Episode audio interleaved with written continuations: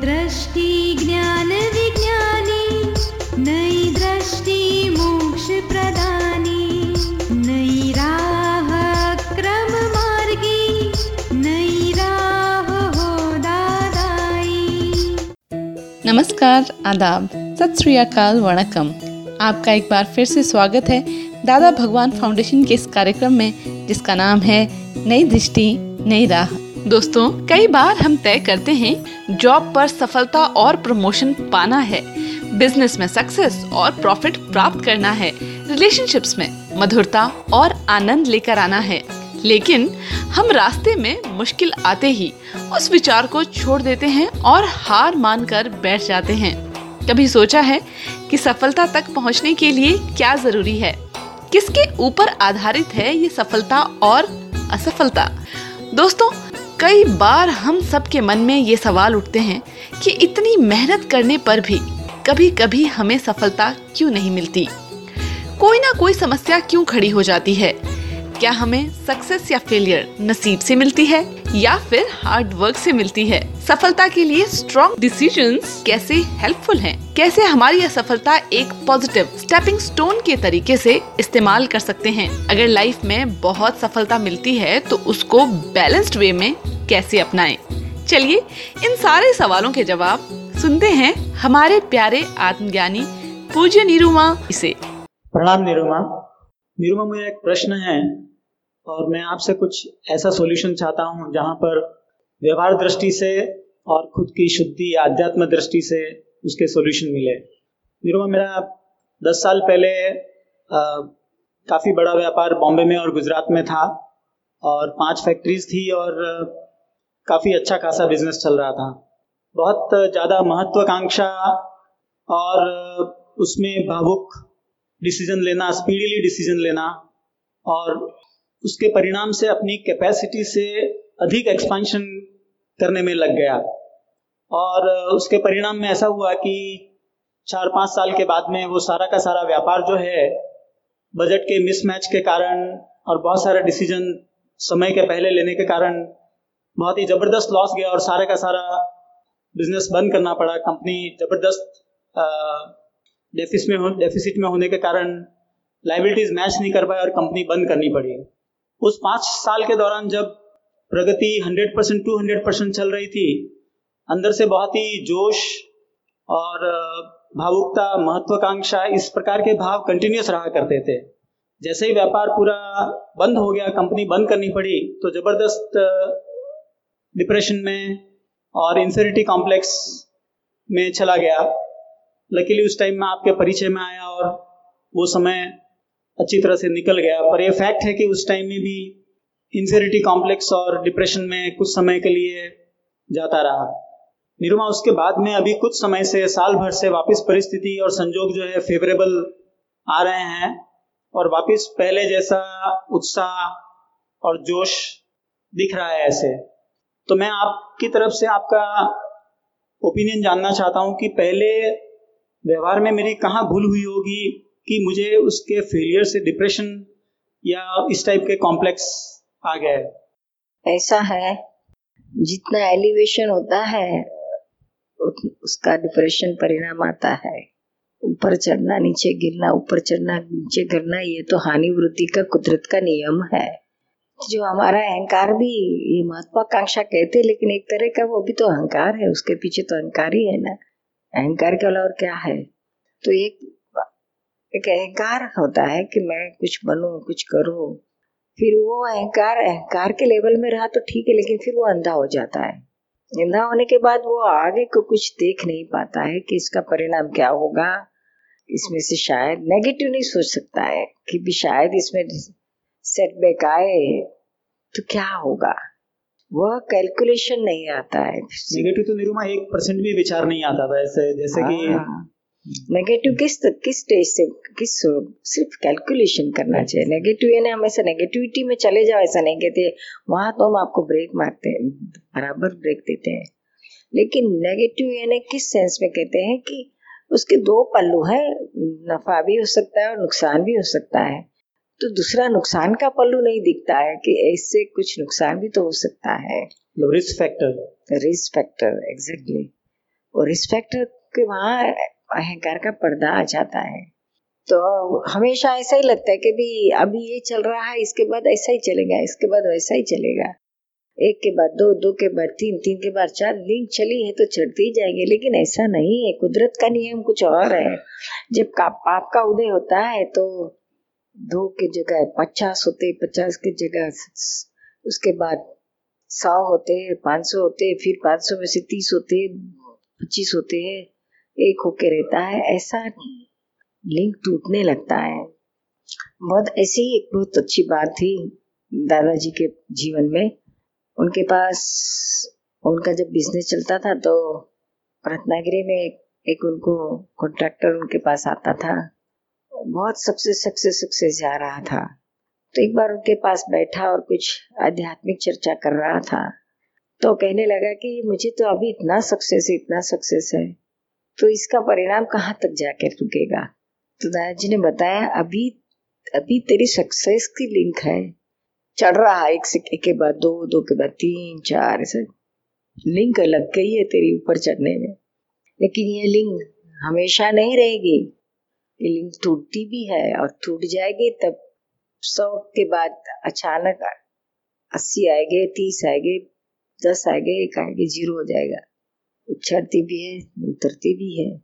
ये बात बात बता तो दी, लेकिन उस इंसान के दिमाग में इतना कुछ नहीं घुसा। और ऐसे ज्ञानी पुरुष के ज़ुबान से जो बच्चा निकल जाता है, वो सत्य होता है तो सचमुच चंद महीनों में इसके बेचारे के बेहाल हो गए। वो जैसे बताया था, वैसा ही उसकी, उसका क्रम उतरने लगा।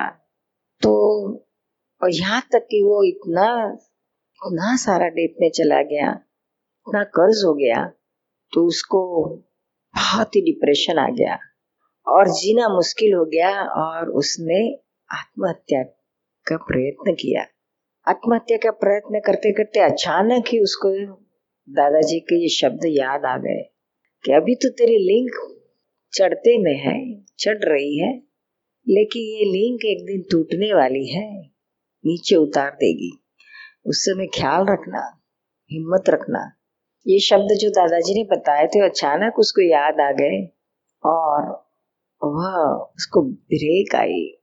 वो कुछ पॉइजन ले रहा था। थोड़ा कुछ पीते पीते उसको ये एकदम अचानक याद तो उसने स्टॉप कर दिया। अब कुछ फिर उसको अस्पताल ले गए और सब कुछ करके बच गया। जब दोबारा दादाजी मिले, तब उसने अपना सारी चीज़, सारा किस्सा बताया, कैसा ऐसा हो गया। जैसा आपने बताया, वैसा ही मेरे जीवन में हुआ। लेकिन आपके शब्द मुझे एन टाइम पर आ गए, याद। और मैं बच गया। तो ऐसे सारे के जीवन में होता है। और उसके पीछे पुण्य और पाप का तो बैकग्राउंड में रहता ही, पूर्व कर्म का। कोई लाख माने या न माने, उससे कोई फ़र्क नहीं पड़ता है, लेकिन उसके जीवन में ये परिणाम तो आता ही है ना, सफलता और असफलता में। आप सुन रहे हैं नई दृष्टि, नई राह। तो चलें सुनते हैं सफलता और असफलता के बारे में आत्मज्ञानी से अगले सेगमेंट में। जो फेलियर हुई तो ऐसे व्यापार अनवाइबल था या नॉन प्रॉफिटेबल था ऐसा नहीं था। तो इस फेलियर के पीछे कारण कुछ लोग कहते हैं कि मैंने लोगों पे ट्रस्ट ज़्यादा किया कुछ लोग कहते हैं कि मैं बहुत भाव भावुक डिसीज़न हुआ करते थे महत्वाकांक्षा को लेकर। यह सब तो एविडेंसेस है इसके पीछे। मूल कारण तो हमारा ही पाप कर्म का उदय है। और वही आप थे जब पुण्य का उदय था तभी वही डिसीज़न लेने वाले आप ही थे। भावुकता महत्वाकांक्षा वही सब वैसी की वैसी थी पहले आपकी। और बाद में भी जब असफलता हुई तभी भी ये सारी चीज़ें तो वैसी ही थे वैसी की वैसी थी उसमें क्या कोई फ़र्क था? जी। तो फिर दोनों के परिणाम में फ़र्क क्यों आया? तो उसके कारण पीछे कुछ और है जो हम बता रहे हैं। उदय फिर गया। पहले का उदय पुण्य वाला था ये पाप वाला उदय आया इसलिए सारे के सारे आपके सारे के सारे पहलू गलत गिर रहे जो भी कुछ करो आपके सब उल्टे ही डिसीज़न आएँगे तो कहते हैं कि जो बुद्धि रहती है हमारी बुद्धि जो रहती है वो डिसीज़न लेने में स्वतंत्र नहीं होती है। वो डिसीज़न लेती है संजोग के अधीन और वह संजोग के पीछे भी पुण्य और पाप के संजोग बहुत बड़ा रोल करते हैं। पुण्य का उदय होता है तब वही की वही बुद्धि करेक्ट डिसीज़न देती है और सक्सेस मिलता है। और पाप का उदय होता है तो वही बुद्धि गलत डिसीज़न लेती है और हमें असफलता मिलती है। और आध्यात्मिक में तो यही आपका बैलेंस रखना ज़रूरी है कि कैसे भी संजोग आए। गलत हो या असफलता में परिणाम हो हमारे, या सफलता में हो, दोनों में बैलेंस रहना चाहिए। असफलता में डिप्रेस नहीं होना चाहिए और सफलता में एलिवेट नहीं होना चाहिए। लेकिन इंसान की इतनी ताकत नहीं है कि वो असफलता में डिप्रेस ना हो या सफलता में एलिवेट ना हो जाए। अहंकार चढ़ जाता है ऊपर, आसमान पे चले जाता है। तो यहाँ ही अध्यात्म आपको मदद करता है। कि जब परिणाम आता है तो वहाँ बैलेंस रहता है। जो भी परिणाम है, अपना नहीं है। अपने कर्म का फल है। जो भी होता है, वही हमारे फल स्वरूप है सो न्याय है। उसको स्वीकारो। दोनों में सरीखा भीतर से बैलेंस रखो। संभाव रखो। उछल कूद मत होने दो। तो आप हर जगह पे न एलिवेशन, न डिप्रेशन, नॉर्मल रह पाओगे। भीतर से आपकी शांति आपकी बनी रहेगी अशांति नहीं आएगी। क्योंकि हर बिज़नेस वालों को, नौकरी वालों को, हर कोई एक कुछ जीवन में फेस तो करना पड़ता है ना। सफलता या असफलता। नौकरी करने वाले को भी कभी उसके काम में कुछ गड़बड़ हो गई तो उसके बॉस उसको उतना ही डांटते हैं। शायद उसको धमकी दे दे, नौकरी में से निकाल दूँगा, निकाल भी देते हैं कभी कभी तो यह तो सबको फेस करना ही पड़ता है। तो निरुमा एक, इसमें एक तीसरा पहलू जो है कि पहले तो सफलता का पीक अनुभव में आया फिर सीधा ज़ीरो पे जो फेलियर का अल्टीमेट फेलियर का माइनस माइनस आ गया माइनस वो सही होगा। अभी तीसरी चीज़ जो अभी वापस हुई है कि वापस संजोग अनुकूल हो रहे हैं और व्यापार करने के जो फेजेस हैं वो सफलता की तरफ़ बढ़ रहे हैं।